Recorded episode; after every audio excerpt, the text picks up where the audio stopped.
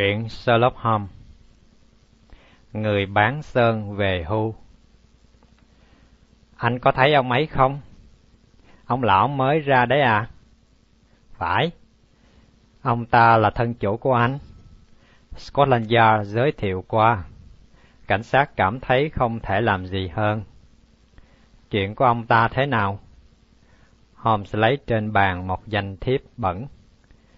Joas Emberley cổ đông của công ty Brickford and Amberley, sản xuất hàng mỹ nghệ. Chúng ta thấy tên công ty này nhàn nhãn trên các hộp sơn. Sau khi đã giành dụm được kha khá, ông ta rủ áo về vườn. Lúc đó ông ta 61 tuổi, mua được ngôi nhà tại phố Lewisham. Tương lai có vẻ khá bảo đảm. Thế là tốt quá rồi. Holmes đọc vài lời ghi ngoạch ngoạc sau một phong thư. Ông ta về hưu năm 1896. Đến năm 1897, ông lấy bà vợ, nhỏ hơn ông 20 tuổi. Bà ấy khá xinh, nếu bức ảnh này đáng tin cậy. Có tiền, có vợ đẹp, lại thêm hoàn cảnh thông thả. Thật là một lộ trình thênh thang trước mặt nhưng chỉ không đầy hai năm sau, ông lão trở thành một kẻ khốn khổ, tàn tệ nhất trong đám khốn nạn dưới ánh sáng mặt trời này. Chuyện gì đã xảy ra? Một thằng bạn bất nghĩa và một con vợ bất trung. Emily có một cái ghiền nhất trên đời, đánh cờ. Gần nhà có một bác sĩ trẻ tuổi, tên Ray Ernest cũng mê cờ. Thế rồi, qua lại thường ngày, mối tình thân nảy nở giữa ông bác sĩ và bà Emberly. Tuần trước, đôi giang phu dâm phụ đã cao bay xa chạy. Đau đớn là chúng ôm theo cái két tiền dành dụm của ông lão. Chúng ta có thể tìm ra người phụ nữ ấy và lấy lại số tiền hay không? Anh sẽ làm gì? Anh Watson, bây giờ chính anh sẽ làm. Anh đã biết tôi đang bận vụ hai ông mục sư, đâu có thời giờ đến Lewisham. Anh sẽ đến đó với tư cách là người đại diện của tôi. Thôi được. Dẫu gì thì hiện nay tôi cũng đang rảnh rỗi. Thế là tôi đến Lewisham trong một chuyến đi nhẹ nhàng. Nhưng tôi không ngờ, không đầy một tuần, vụ án này gây một chấn động lớn trên toàn nước Anh. Khi tôi trở về phố Becker thì đã quá khuya. Holmes còn ngồi trên ghế bành, mắt liêm diêm nhìn khói thuốc, nhẫn nhơ bay lên trần nhà. Có lúc tôi tưởng Holmes đã ngủ trong lúc tôi báo cáo, nếu tôi không ngừng để lấy hơi, hoặc lúc lời tường thuật thiếu một vài chi tiết chính xác. Bấy giờ mắt Holmes mở to, sáng quắc nhìn tôi. Ông Zoyat Emberley đặt tên cho căn nhà của ông ta là Haven. Người ta có thể nói rằng ông lão là một quý tộc khánh kiệt, về sống chung đụng với giai tầng hạ lưu. Giữa khu đặc biệt này, với những đường phố đơn điệu, những nhà gạch khiêm nhường, lại trồi lên một ốc đảo của lối kiên trúc cổ đầy đủ tiện nghi hiện đại. Đó là một ngôi nhà cổ kính bao bọc bởi một bức tường rêu cắt bỏ khúc văn chương lãng mạn đó đi Watson. Holmes nghiêm giọng ngắt lời. Tôi cần biết đơn giản. Tường gạch, cao. Vâng, tôi không bao giờ biết đó là Haven nếu không dò hỏi một người lang thang ngoài đường. Tôi phải để ý đến thằng cha này vì người cao, da nâu, có râu ngạnh trê, thái độ nghênh ngang và có vẻ lính lắm. Hắn nhìn tôi một cách tò mò khi trả lời tôi. Vừa qua cổng, tôi đã thấy ông Emily từ nhà bước ra. Hồi sáng, tôi chỉ mới thấy thoáng ông ta thôi. Bây giờ gặp lại, mới nhận rõ ông ta là một con người bất bình thường. Đương nhiên, tôi đã biết rồi, Holmes nói. Nhưng cảm tưởng cá nhân của anh cũng cần cho tôi. Ông ta ưu tư cùng cực nhưng không bệ rạc như ta tưởng. hai vai vẫn lực lưỡng như một người khổng lồ, tuy dáng đi có vẻ nghiêng ngã. Chiếc dài trái bị nhăn, chiếc dài phải còn bóng. Tôi không để ý đến điểm này. Chân giả mà, nhưng thôi, tiếp tục đi quá xanh. Tôi lưu ý đặc biệt đến các lọn tóc bạc bẩn thỉu dưới chiếc mũ rơm và đặc biệt đến diện mạo của ông ta, những nét lõm sâu, sắc mặt dữ tợn. Hay lắm, Watson, ông lão đã nói gì với anh? Ông ta kể lễ nỗi lòng khi cùng tôi đi dạo ngoài vườn. Chưa bao giờ tôi gặp một khu vườn lôi thôi như thế. Cỏ mọc tứ tung, hoa dại tự do phát triển. Tôi tự hỏi, một người đàn bà đàng hoàng làm sao chịu đựng nổi cảnh này? Ông lão hình như đã ý thức được điều này và muốn sửa chữa. Ở cửa chính có một lọ sơn to tổ bố và ông đang cầm cọ sơn các nẹp gỗ. Ông ta đưa tôi vào phòng khách mới dọn dẹp và chúng tôi hàng huyên rất lâu. Tôi đâu dám hy vọng rằng một người như tôi thì làm sao được ông Sherlock Holmes đích thân giúp, ông ta nói. Nhưng ông phải hiểu rằng đối với Sherlock Holmes tiền bạc không thành vấn đề, tôi đáp. Tất nhiên, ông Sherlock Holmes chỉ làm việc vì tính nghệ thuật, nhưng ông ta cũng sẽ tìm thấy trong vụ này một điều gì đó để nghiên cứu. Thưa bác sĩ Watson, đó là một sự bội bạc cùng cực. Tôi có bao giờ từ chối điều gì với cô ấy? Có người đàn bà nào được nuông chiều đến thế? Còn thằng bác sĩ trẻ tuổi, nó đáng tuổi con tôi. Thế mà họ đối xử với tôi như thế đấy. Bác sĩ ơi, cuộc đời này quá tàn nhẫn. Ông ta lải nhải như vậy suốt một giờ. Theo tôi, ông ta không nghi ngờ gì về tình yêu vụng trộm của bà vợ. Hôm đó, muốn lấy lòng vợ, ông lão mua hai vé thường hạng tại rạp Haymarket. Vào phút chót, bà vợ viện cớ nhức đầu, không đi được.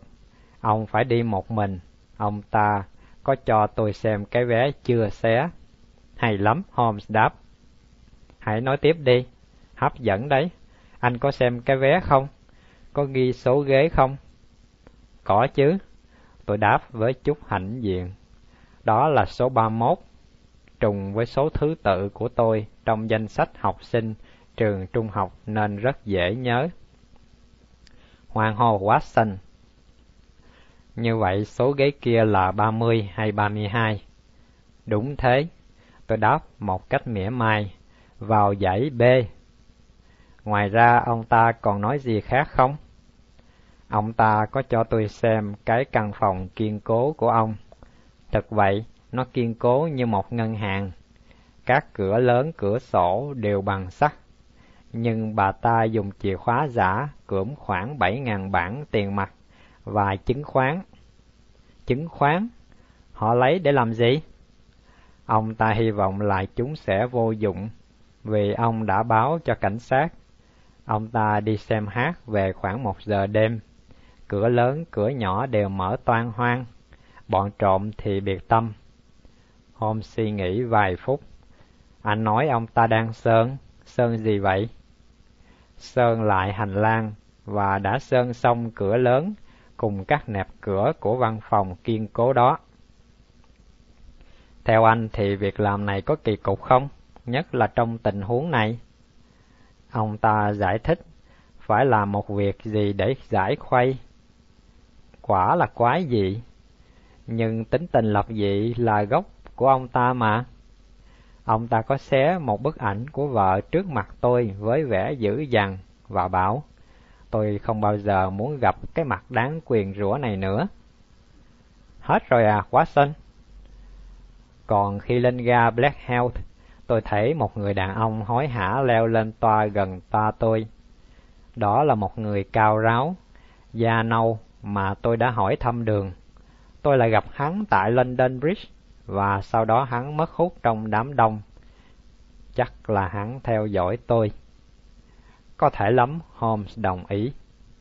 Anh nói một người cao, da nâu, râu ngạnh trê, đeo kính râm, nghênh ngang phải không? Holmes, anh quả là phù thủy.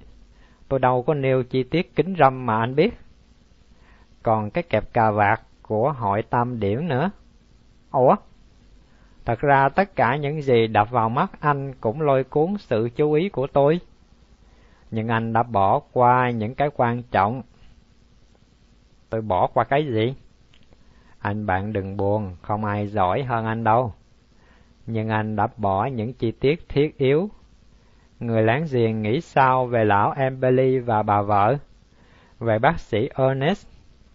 Anh có hỏi thăm cô nhân viên bưu điện, vợ chồng ông chủ tiệm tạp hóa gần đó không? Đúng là tôi đã không làm điều đó. Tôi nắm được vài điều thiết yếu, tin tức thu lượm xác nhận lý lịch của ông lão. Ông ấy nổi tiếng là một người hà tiện, một người chồng thô bạo khó tính. Chắc chắn ông ta có một số tiền lớn trong phòng kiên cố. Cũng đúng với sự thật là ông bác sĩ có chơi cờ với em Bailey và chơi thân với vợ ông ta. Toàn chuyện thế đó, trơn tru. Nhưng... Anh còn thấy gì nữa? Trí tôi đang làm việc. Ừ, thôi tạm ngừng, quá xanh à. Tối nay chúng ta hãy đi nghe nhạc. Sáng hôm sau, tôi thức dậy sớm. Trên bàn đã có sẵn một tờ giấy viết ngoạch ngoạc Watson thân mến, có một vài điểm tôi cần bàn lại với ông lão George Amberley. Tôi mong anh rảnh lúc 15 giờ, vì tôi cần anh vào giờ đó. Sherlock Holmes Đến giờ hẹn, tôi mới gặp lại Holmes. Anh ta về nhà và có vẻ mặt nghiêm nghị ưu tư. Ông Amberley có đến không? Không. Vậy mà tôi đợi ông ta một chập sau, ông già đó tới với vẻ mặt khắc khổ, mệt lã và bối rối. Tôi nhận được một điện tín ông Holmes à, tôi chẳng hiểu gì cả. Ông ta đưa cho Holmes xem. Holmes đọc lớn. Tới ngay, đừng chậm trễ. Tôi có thể cho tin về sự mất mát mới đây của ông. Elman, nhà thờ chánh xứ Điện tính đánh đi từ Little Burlington lúc 14 giờ 10. Little Burlington thuộc quận Essex, hình như gần Frinton. Amberley, ông phải đi ngay. Cuốn danh mục của tôi đâu rồi? Đây, có rồi. Elman, cao học, ngụ tại Mossmore, thuộc Little Burlington. Này, Watson, xem dùm lịch trình xe lửa. Có một chuyến lúc 17 giờ khởi hành từ ga Liverpool. Tốt, Watson nên đi theo ông, có thể ông cần người giúp đỡ. Nhưng ông già có vẻ không muốn lên đường, ông ta nói. Thật là phi lý, ông Holmes à. Người đó làm sao biết được tai họa của tôi? Ai lại tốn thì giờ và tiền bạc một cách vô lối như thế? Nếu không có tin mới lạ, ông ấy đánh điện cho ông làm gì? Điện hồi âm cho biết ông sẽ lên đường ngay. Chưa chắc tôi đi đâu, Holmes ra vẻ nghiêm khắc. Ông sẽ làm cho cảnh sát và tôi có cảm tưởng không hay về ông, ông Amberley. Đã có một lối mòn rõ ràng mà ông từ chối lần theo. Chúng tôi nghĩ rằng ông không muốn cuộc điều tra kết thúc chăng? Amberley tỏ vẻ hoảng sợ. Ồ, đương nhiên phải đi. Thoạt nhìn thì khó tin một linh mục lại biết chuyện này nọ, nhưng nếu ông cho là... Tôi cho là như vậy, Holmes trịnh trọng cắt ngang. Rồi anh kéo tôi qua một bên và căn dặn. Điều cần yếu là ông ta phải lên đường. Holmes thì thầm với tôi. Nếu ông ta muốn trốn hoặc bỏ về, thì anh chạy ngay tới bưu cục gần nhất, gửi gọn cho tôi hai chữ vọt rồi. Tôi sẽ thu xếp cho ông ta phải tìm tôi.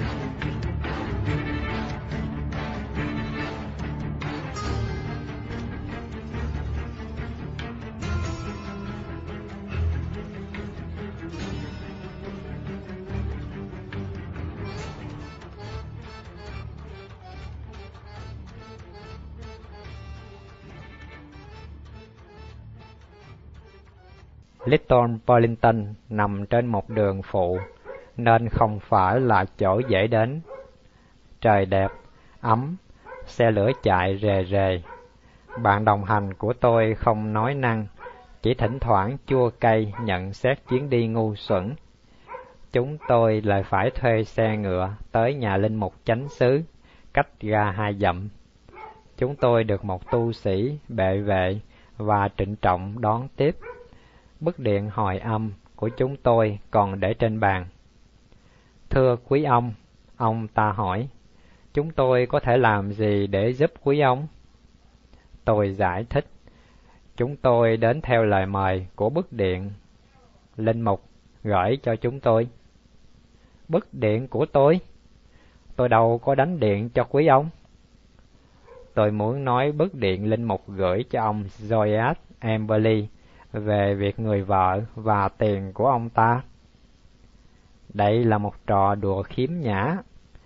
Tôi không bao giờ nghe đến cái tên anh chàng đó, và tôi không hề đánh điện tính cho ai cả. Chúng tôi nhìn nhau một cách ngạc nhiên. Có thể có sự lầm lẫn, tôi nói. Có thể nào ở đây có hai nhà thờ chánh xứ không? Thưa Linh Mục, đây là bức điện mà chúng tôi nhận được. Người ký tên là Elmer. Chỉ có một nhà chánh xứ và một linh mục chánh xứ duy nhất. Bức điện này là một sự giả mạo đáng tởm. Tôi sẽ kiện ra cảnh sát. Ông lão Emberley và tôi trở lại con đường chính của làng. Có lẽ đó là con đường cổ nhất của Anh quốc. Chúng tôi tới bưu cục, nhưng đã đóng cửa. Nhờ điện thoại trong quán nhỏ trước ga, tôi liên lạc được với Holmes. Kỳ quá! Tiếng nói từ xa xôi dội vào tai tôi. Cực kỳ lý thú. Watson thân mến, tối nay không có xe lửa. Vô tình tôi đẩy anh vào một quán trọ đồng quê nhưng anh có thiên nhiên và Emily thì cũng được rồi. Tôi nghe tiếng Holmes cười và gác máy. Qua chuyến đi này, tôi thấy rằng lời đồn ông lão này hà tiện quả không ngoa. Ông ta cằn nhằn về các khoản chi phí cho chuyến đi, lại cò kè về chi phí quán trọ. Khi về tới London, tôi nói với ông ta, chúng ta nên ghé qua nhà Becker. Holmes có cần hỏi ta điều gì thêm không? Nếu đó là những chỉ thị cuối cùng, thì tôi thấy cũng chả ích lợi gì. Amberley vừa nói vừa cười chế nhạo. Tuy vậy, ông ta vẫn đi theo tôi. Tôi đã đánh điện báo cho Holmes giờ về, nhưng tôi lại nhận được hồi âm. Anh hãy đợi tôi tại Lewisham. Tôi như bị rơi từ ngạc nhiên này tới ngạc nhiên khác. Tại phòng khách của nhà ông Amberley lại có thêm một người đàn ông với khuôn mặt nghiêm trọng, lạnh nhạt ngồi cạnh. Ông ta mang kính râm và cà vạt mang kẹp của hội tam điểm. Tôi xin giới thiệu ông Barker, Holmes nói. Ông Zoyat Amberlia, ông ta cũng quan tâm đến công việc của ông. Chúng tôi tuy hoạt động riêng rẽ, nhưng cùng muốn hỏi ông một điều. Ông lão ngồi xuống một cách nặng nề, cảm thấy một nguy hiểm gần kề. Điều gì vậy ông Hôm? Chỉ điều này thôi. Ông đã vứt mấy cái xác chết đi đâu? Lão ta nhảy dựng và la lên, hai bàn tay xương sẩu ho ho trong không trung, miệng há hốc. Trong một thoáng, chúng tôi thấy rõ chân tướng của Joyas Emberley. Khi ngồi lại xuống ghế, ông ta lấy tay che miệng như muốn chặn đứng một cơn ho. Holmes đột nhiên nhảy lên như con cọp, nắm cổ họng ông ta, đè cổ chân cho đến lúc mặt ông ta chạm sàn nhà. Một viên thuốc màu trắng từ miệng ông ta lọt ra. Không có chuyện ấy được, ông Joyas Emberley à sự việc phải theo tiến trình tự nhiên và đều đặn. Sao, Barker? Một xe ngựa đang chờ ngoài cổng, Barker trả lời. Chúng ta cách bó cảnh sát chỉ vài trăm gia thôi. tôi đi theo ông ra đó. Còn Watson, anh ở lại đây, nửa giờ sau tôi trở lại. Một lát sau Holmes quay lại với một thanh tra trẻ. Tôi để cho Barker lo làm thủ tục. Watson, anh chưa biết ông Barker. Đó là một đồng nghiệp tài danh của tôi tại Duyên Hải Surrey. Khi anh nói về một người da nâu, cao ráo, tôi đã biết ngay là ai rồi. Ông ấy có nhiều thành tích đẹp, phải không ông thanh tra? Ông ấy đã góp phần vào nhiều vụ, viên thanh tra trả lời dè dặt. Đúng, các phương pháp của ông ta không chính quy, cách làm việc của tôi cũng tương tự, nhưng đôi khi bọn này cũng hữu dụng lắm đấy chứ. Ông thì muốn phải báo cho lão biết theo nghi thức, nhưng với thằng ăn cướp đó thì làm gì được một lời đầu thú. Có lẽ là không, nhưng sau cùng cũng đạt mục đích. Ông vui lòng cảm thông với chúng tôi. Tôi sẽ không giành ông đâu, ông McKinnon à. Tôi đoán chắc với ông rằng tôi xin rút lui. Ông Barker cũng chỉ làm theo chỉ thị của tôi thôi. Viên thanh tra, cảnh sát có vẻ nhẹ nhõm. Ông quả là hào phóng, ông Holmes. Có lẽ lời khen hay chê đối với ông không quan trọng, nhưng đối với chúng tôi thì khác hẳn khi mà báo chí bắt đầu tung tin ra. Đồng ý, báo chí cũng sẽ phỏng vấn, ta nên chuẩn bị các lời đáp. Ông sẽ nói gì khi họ hỏi cái mấu chốt nào khiến ông ngờ vực, và cuối cùng ông đã đề ra được một giả thiết. Viên thanh trà lúng túng. Hình như chúng ta chưa nắm chi tiết cụ thể. Ông nói rằng trước mặt ba nhân chứng, tội phạm gần như đã thú nhận qua việc mưu toan tự sát sau khi đã giết đôi giang phu dâm phụ. Ông có những sự kiện nào khác? Ông có dự trù một sự lục soát chưa? Ba cảnh sát viên đang trên đường đi tới hiện trường. Như vậy thì không bao lâu nữa, ông sẽ có mọi chứng cứ. Các xác chết có thể được chôn quanh quẩn đâu đó. Hãy lục dưới hầm rượu, ngoài vườn. Nhà này cổ lỗ quá, có thể được xây trước khi có nước máy. Thành ra xem đâu đó có cây giếng bỏ hoang, hãy thử thời vận về các hướng đó. Nhưng làm sao ông đoán được cái cách mà tội ác đã được diễn ra? Trước hết, xin nói với ông về lão già Emily này. Một kẻ quái đản đến nỗi tôi cho rằng nên cho lão vào nhà thương điên hơn là đưa đi chém. Lão là một tên hà tiện kinh khủng. Cái nhỏ nhen của lão đã biến vợ lão thành miếng mồi ngon cho bất kỳ một tên sở khanh nào. Và viên thầy thuốc mê cờ đến đúng lúc. Emily đánh cờ có hạn, nên lão có một trí thông minh đủ sức nghĩ ra các mưu mô khủng khiếp. Giống như các lão già hà tiện khác, lão ghen dữ dội. Khi lão già ngờ có một mối tình bất chính, lão quyết định phục thù và lập một kế hoạch cực kỳ quỷ quyệt. Hãy đi theo tôi. Holmes đưa chúng tôi vào hành lang. Anh đi quen thuộc như người trong nhà, rồi ngừng trước một chiếc cửa mở toang của căn phòng kiên cố. Trời ơi, mùi sơn khó chịu quá, viên thanh trà nói lớn. Ông vừa gặp cái nút đầu tiên, Holmes nói. Ông có thể cảm ơn bác sĩ Watson là người đã để ý đến cái mùi này. Tại sao trong lúc gia đình rối ren mà hắn lại cho tỏa cái mùi nồng nặc này? Dĩ nhiên là để khỏa lấp một cái mùi khác, mùi tội lỗi, một cái mùi gợi sự ngờ vực. Rồi tôi suy nghĩ về căn phòng này, một căn phòng không ai khác được vào. Tôi chỉ giải đáp sau khi thân hành khám nghiệm căn phòng. Sở dĩ tôi cho rằng vụ này rất nghiêm trọng vì tôi đã hỏi thăm rạp hát hay market và biết chắc chắn số 30 và 32 của giải B thượng hạng không có ai ngồi đêm đó cả. Như vậy, Emberly đâu có đi xem hát. Lão đã ngu dại lộ cho anh bạn Watson biết số ghế của vé còn lại. Vấn đề là làm sao chui vào nhà của lão. Tôi đã sai một nhân viên khác đi thám hiểm. Tôi đã nhờ bác sĩ Watson dẫn ông ta đi xa qua đêm. Tên của ông Linh Mục Chánh sứ thì chỉ lục trong danh mục nhà thờ. Rõ ràng, minh bạch chưa nào? Tuyệt vời, viên thanh trà nói. Không ngại gì nữa, tôi phá cửa mà vào nhà. Tôi khoái cái màn đào gạch lắm. Nhưng thỉnh thoảng mới làm một lần. Hãy quan sát những gì tôi phát hiện được. Ông thấy cái ống dẫn khí đốt chạy dọc theo nếp gỗ. Ống này chạy vào phòng, đến cái hoa hồng giữa trần nhà. Bất cứ lúc nào mở khóa thì phòng bị ngập khí đốt vì đầu ống trên trần không đậy nắp.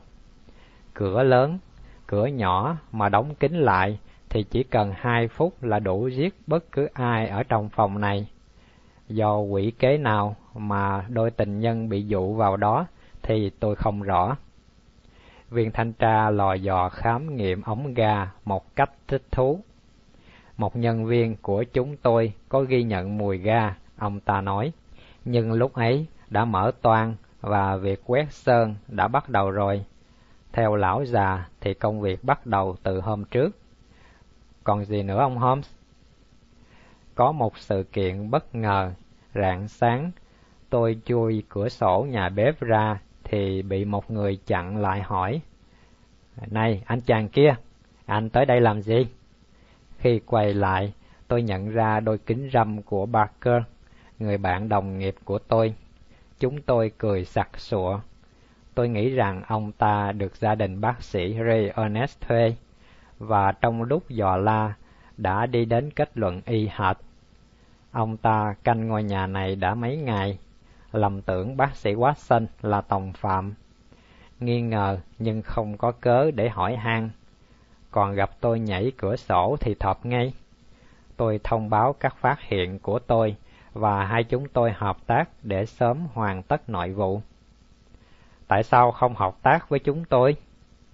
Tại vì tôi muốn làm cái thí nghiệm nho nhỏ. Quý vị đâu chịu đi ngoài lề như tôi? Viên thanh tra cười mỉm. Chúng tôi đâu dám từ chối ông. Chúng tôi xin tất cả các kết quả và xin cảm ơn ông nhiều. Đương nhiên, thói quen của tôi mà. Thưa ông Holmes, nội vụ do ông trình bày đã sáng tỏ rồi, chỉ còn phải tìm cho ra cái xác chết. Tôi sẽ chỉ cho ông một chút bằng chứng, Holmes nói tiếp. Tôi chắc chắn rằng cả lão Emberley cũng chưa thấy. Ông thanh tra à, ông sẽ thu lượm được kết quả nếu ông suy bụng ta ra bụng người. Ông sẽ làm gì nếu ông lọt vào tình huống tương tự như cặp nạn nhân kia? Ông chỉ còn hai phút để sống và để phục hận cái người đang chế nhạo ông ở ngoài cửa. Ông sẽ làm gì? Viết một mẫu tin nhỏ. Đúng.